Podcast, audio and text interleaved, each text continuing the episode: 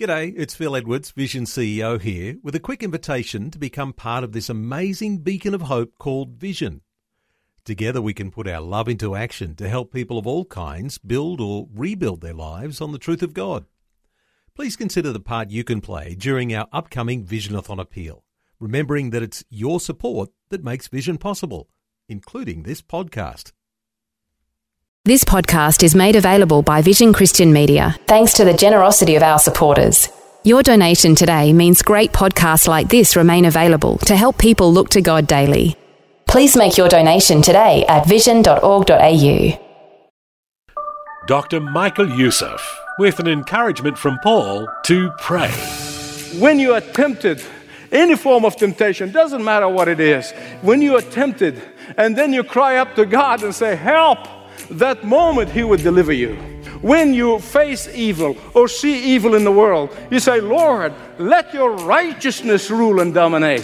When you are encountering trouble in your life, you immediately call upon the Lord and He will deliver you. Welcome to Leading the Way with popular pastor and author of more than 40 books, Dr. Michael Youssef. Prayer meal times, church, when things feel like they've spun out of control, but the Bible calls you to pray all the time. Today, a powerful conclusion to Dr. Youssef's series, Discover Your Treasure House, where you'll hear a challenge to experience a consistent, spirit filled life through the spiritual tool of prayer. Learn more about Dr. Youssef and lives being changed worldwide when you visit ltw.org or call 1300 133 589. In fact, you can watch him on TV too. Leading the Way is available in most areas. Check your local listings for programs available to you in your community. Listen with me now as Dr. Youssef begins. As I bring this incredible series of messages, discovering your treasure house in Christ, as I bring it to an end as a conclusion, the Apostle Paul concludes with the most important element in the Christian life. As if to say, for victory over Satan and sin, that for victory in your spiritual battles, that for victory in the spiritual realm, you must be continuously, consistently, and always in prayer. In fact, prayer is the power behind every one of the six pieces of equipment that we saw in the last message that we put on as the whole armor of God. And that is why the old hymn went something like this Put on the gospel armor, each piece put on with prayer. Because putting on the whole armor of God is not a mechanical thing that you do in order to protect yourself in the morning. Putting on the whole armor of God is not a static ritual that you go through. Putting on the whole armor of God is not just a Christian activity, it's a nice Christian activity for believers to do on a regular basis. No, putting on the whole armor of God is our confession to God and to the world that we are totally dependent on God. It is our declaration to the world, that our declaration to the Lord Himself, that we are relying on Him 1000%. It is our expression of a complete trust in the power of God without which we will fail. In other words, putting on the whole armor of God must be done in an act of prayer. And that is why the Apostle Paul does not include prayer as the seventh piece of equipment for the whole armor of God.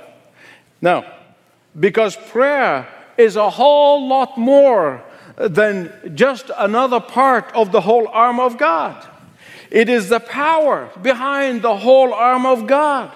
It's the power behind the girdle of truth. It is the power behind the, breastplate of righteousness. It is the power behind the, the boots of the gospel of peace. It is the power behind the shield of faith. It is the power behind the helmet of salvation. It's the power behind the sword of the Spirit, which is the Word of God. Prayer is not one thing that we do among others. Prayer is the main thing that we do. Prayer is not something you do on occasions. Uh, prayer is the very air that you breathe.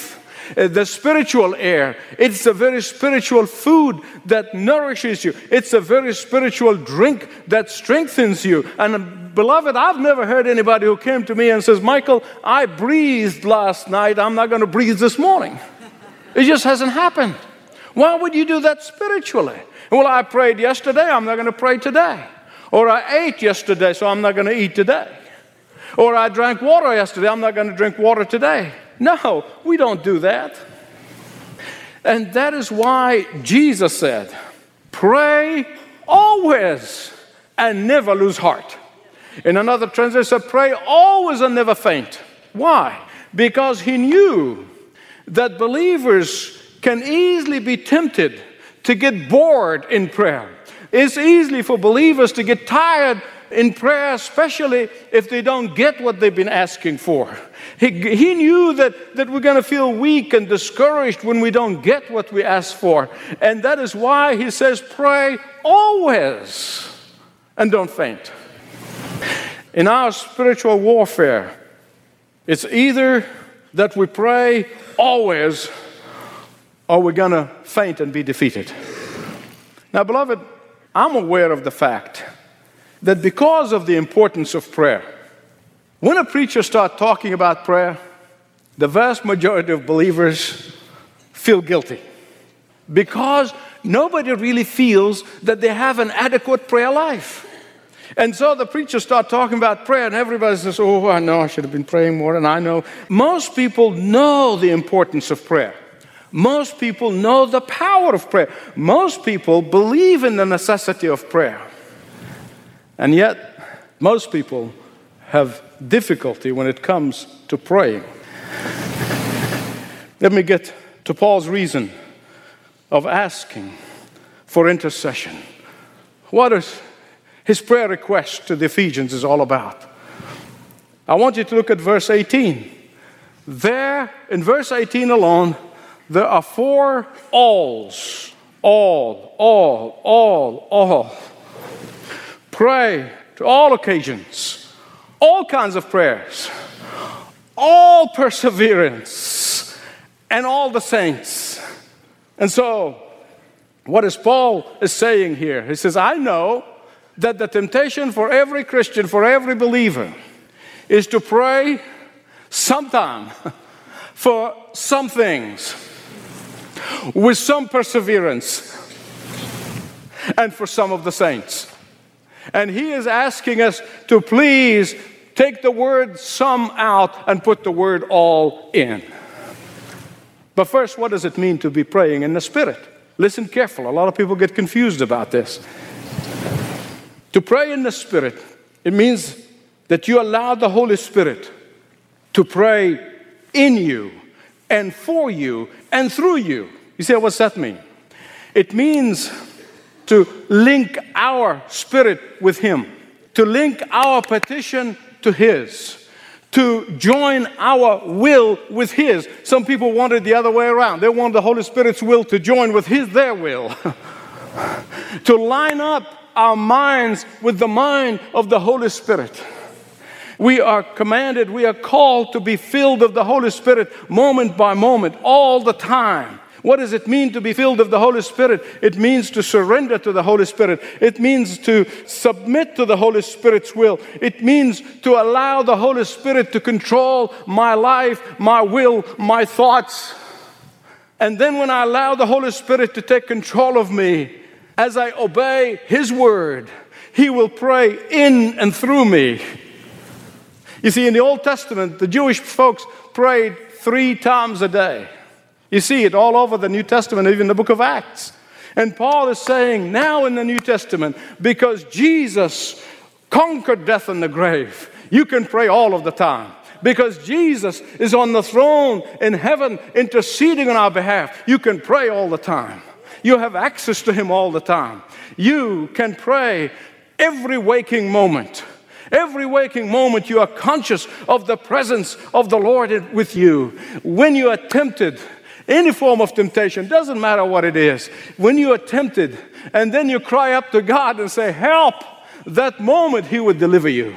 When you are experiencing blessing of God come your way, you stop at that moment, no matter who's around, who's listening, who's watching, and say, Lord, Thank you. All the blessings come from you. When you face evil or see evil in the world, you say, Lord, let your righteousness rule and dominate.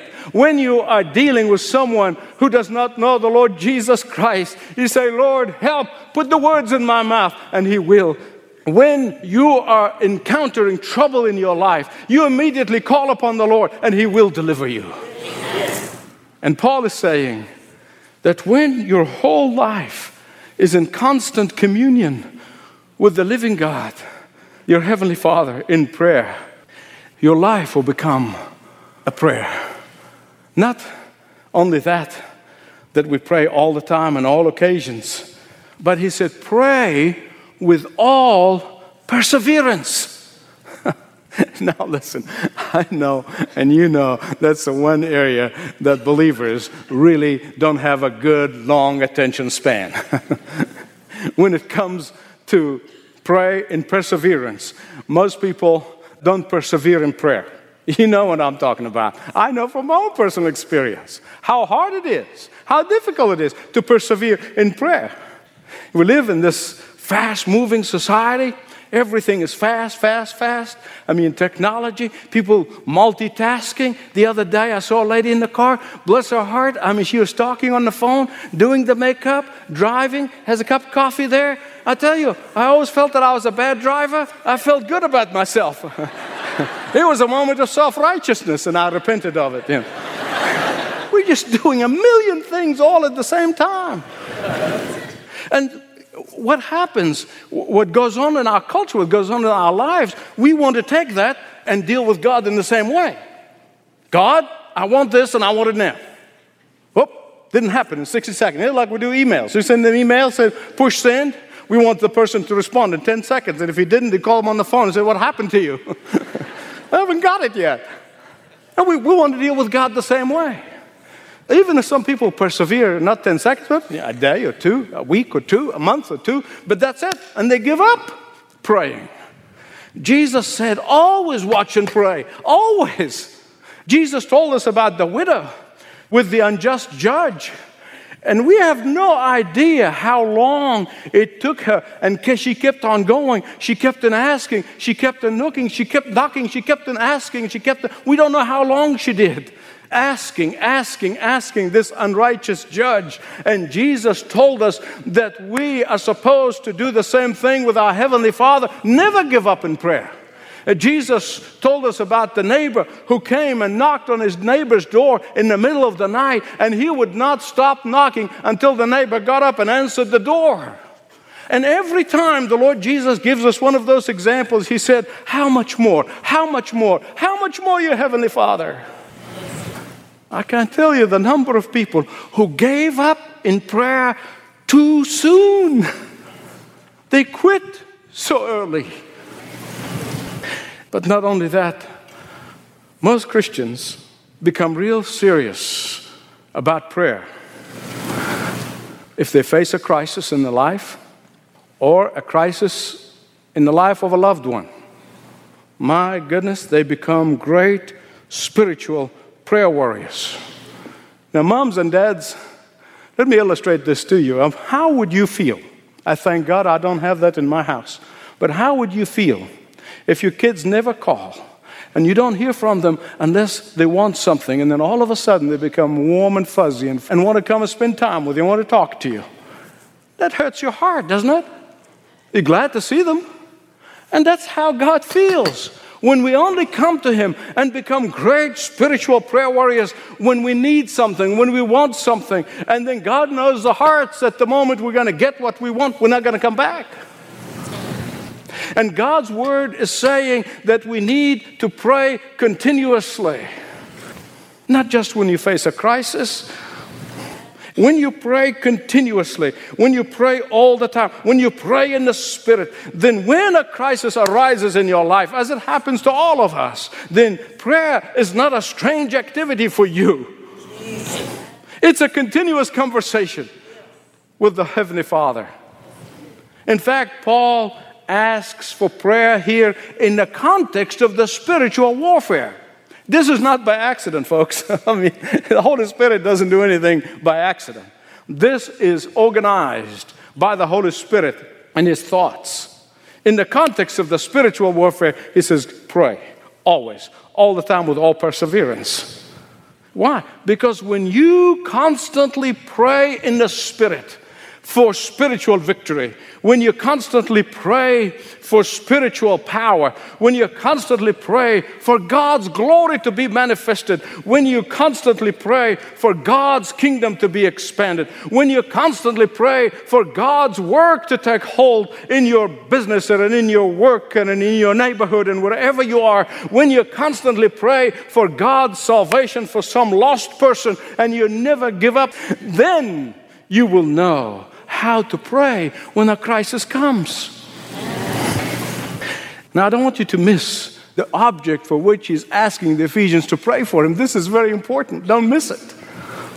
What I want to show you in Paul's example of his prayer request is of uttermost importance. As if he's saying, Look, when you become passionate about constantly praying for the work of God, when you become passionate about constantly praying for the kingdom of God and the glory of God, when you are passionate in interceding on behalf of others, when you take great joy in praying for others, you'll be amazed how God will take care of all of your needs. It happened the same thing with giving. When you give God the first fruit, when you give Him the top, not the bottom leftover crumbs, He's going to bless whatever you got left over in ways you'll never thought possible. And the opposite is true.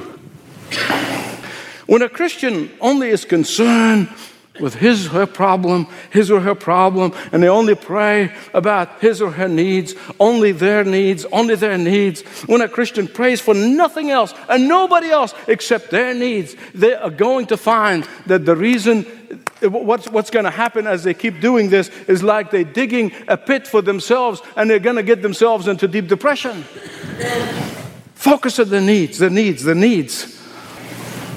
Why, pray, tell me did Jesus say that when you ask, when you pray, when you petition, when you seek the kingdom of God and His righteousness first, all your needs are going to be met by Him? Why would He promise that? Even secular psychologists today, and books are being written by non believing psychologists today, they are discovering this truth of the Word of God more than Christians. They are saying again and again that when patients start getting involved in the lives of others, when they're getting involved outside of themselves, they found that they are helped much better than when they focus on their problem. Praying for others will open God's floodgates of heaven with blessings and with grace and with mercy and with wonderful things for the person who is praying and the person who's prayed for. I want you to look at verses 19 and 20. Paul said, Pray on my behalf. Pray on my behalf. What for? Well, you know, my ankle is swelling. I got these chains wrapped around my ankle, and they're swelling badly. Pray that I'll get healed. Oh, my back is in excruciating pain from sitting in this Prison, my back is killing me. Pray for my healing. So, you know, uh, I haven't really been sleeping very well since I got here in Rome. While I'm sitting here, I've written four epistles already, and I'm exhausted. Oh, feel sorry for me. I- I'm tired. I haven't slept very well. Will you pray that I get a decent night's sleep? There's nothing wrong with that, by the way. And if he asked for that, that would have been fine. But he doesn't. And that's where I want you to see the priority of the apostle as the priority of Jesus. Good and important as the physical needs are, Paul never asked for prayer for these things. He said, Pray for me that I might have boldness when I open my mouth. And your translation says, That I fearlessly proclaim the message of Christ. You don't think that Paul was going through temptations, as being tempted to just water down the message a little bit when he got to Rome? You don't think that he was tempted to soften the message a little bit?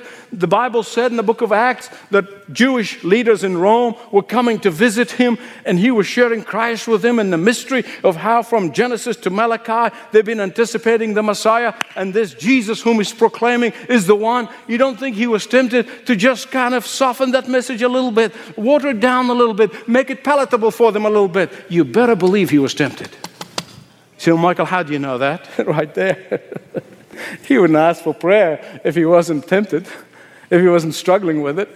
Pray for me that I might speak boldly about the mystery of the gospel that is revealed in Christ. See, the Apostle Paul knew that when people are praying for his spiritual needs, when they're praying for the kingdom of God, when they're praying for the glory of Christ, when praying for salvation of others, all of his physical needs are going to be met. And so Paul goes on to say, Oh, by the way, you know why? Though I'm an ambassador, but I'm in chains. I'm physically in chains, but really I'm still an ambassador of Jesus Christ. Those chains didn't change anything. Father, it is impossible for us to comprehend these incredible truths. It's impossible for me to even scratch the surface of these wonderful truth from your word. And Lord, forgive us because we know the reason we have weak churches and we have weak Christians and we spend more time on front of the television than on our knees and in prayer. Father, forgive us and remind us afresh today that the power of the armor is not just in putting them on, but putting them on one by one in prayer.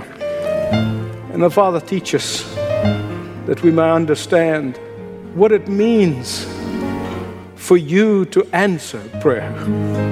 Give us a sense of priority. And that, Father, we may seek first the kingdom of Jesus and his righteousness above all else. In his name I pray. Amen. Thanks for joining Dr. Michael Youssef for Leading the Way, impacting lives for Christ worldwide for more than 30 years.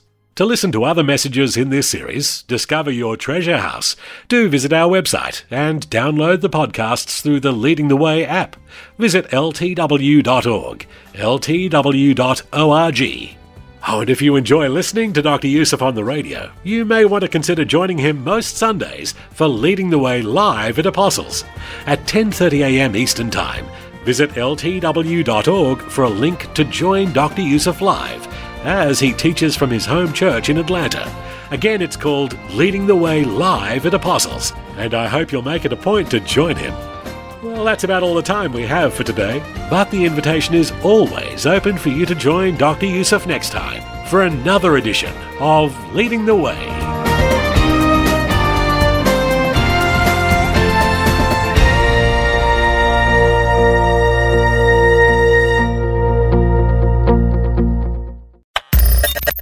Thanks for taking time to listen to this audio on demand from Vision Christian Media. To find out more about us, go to vision.org.au.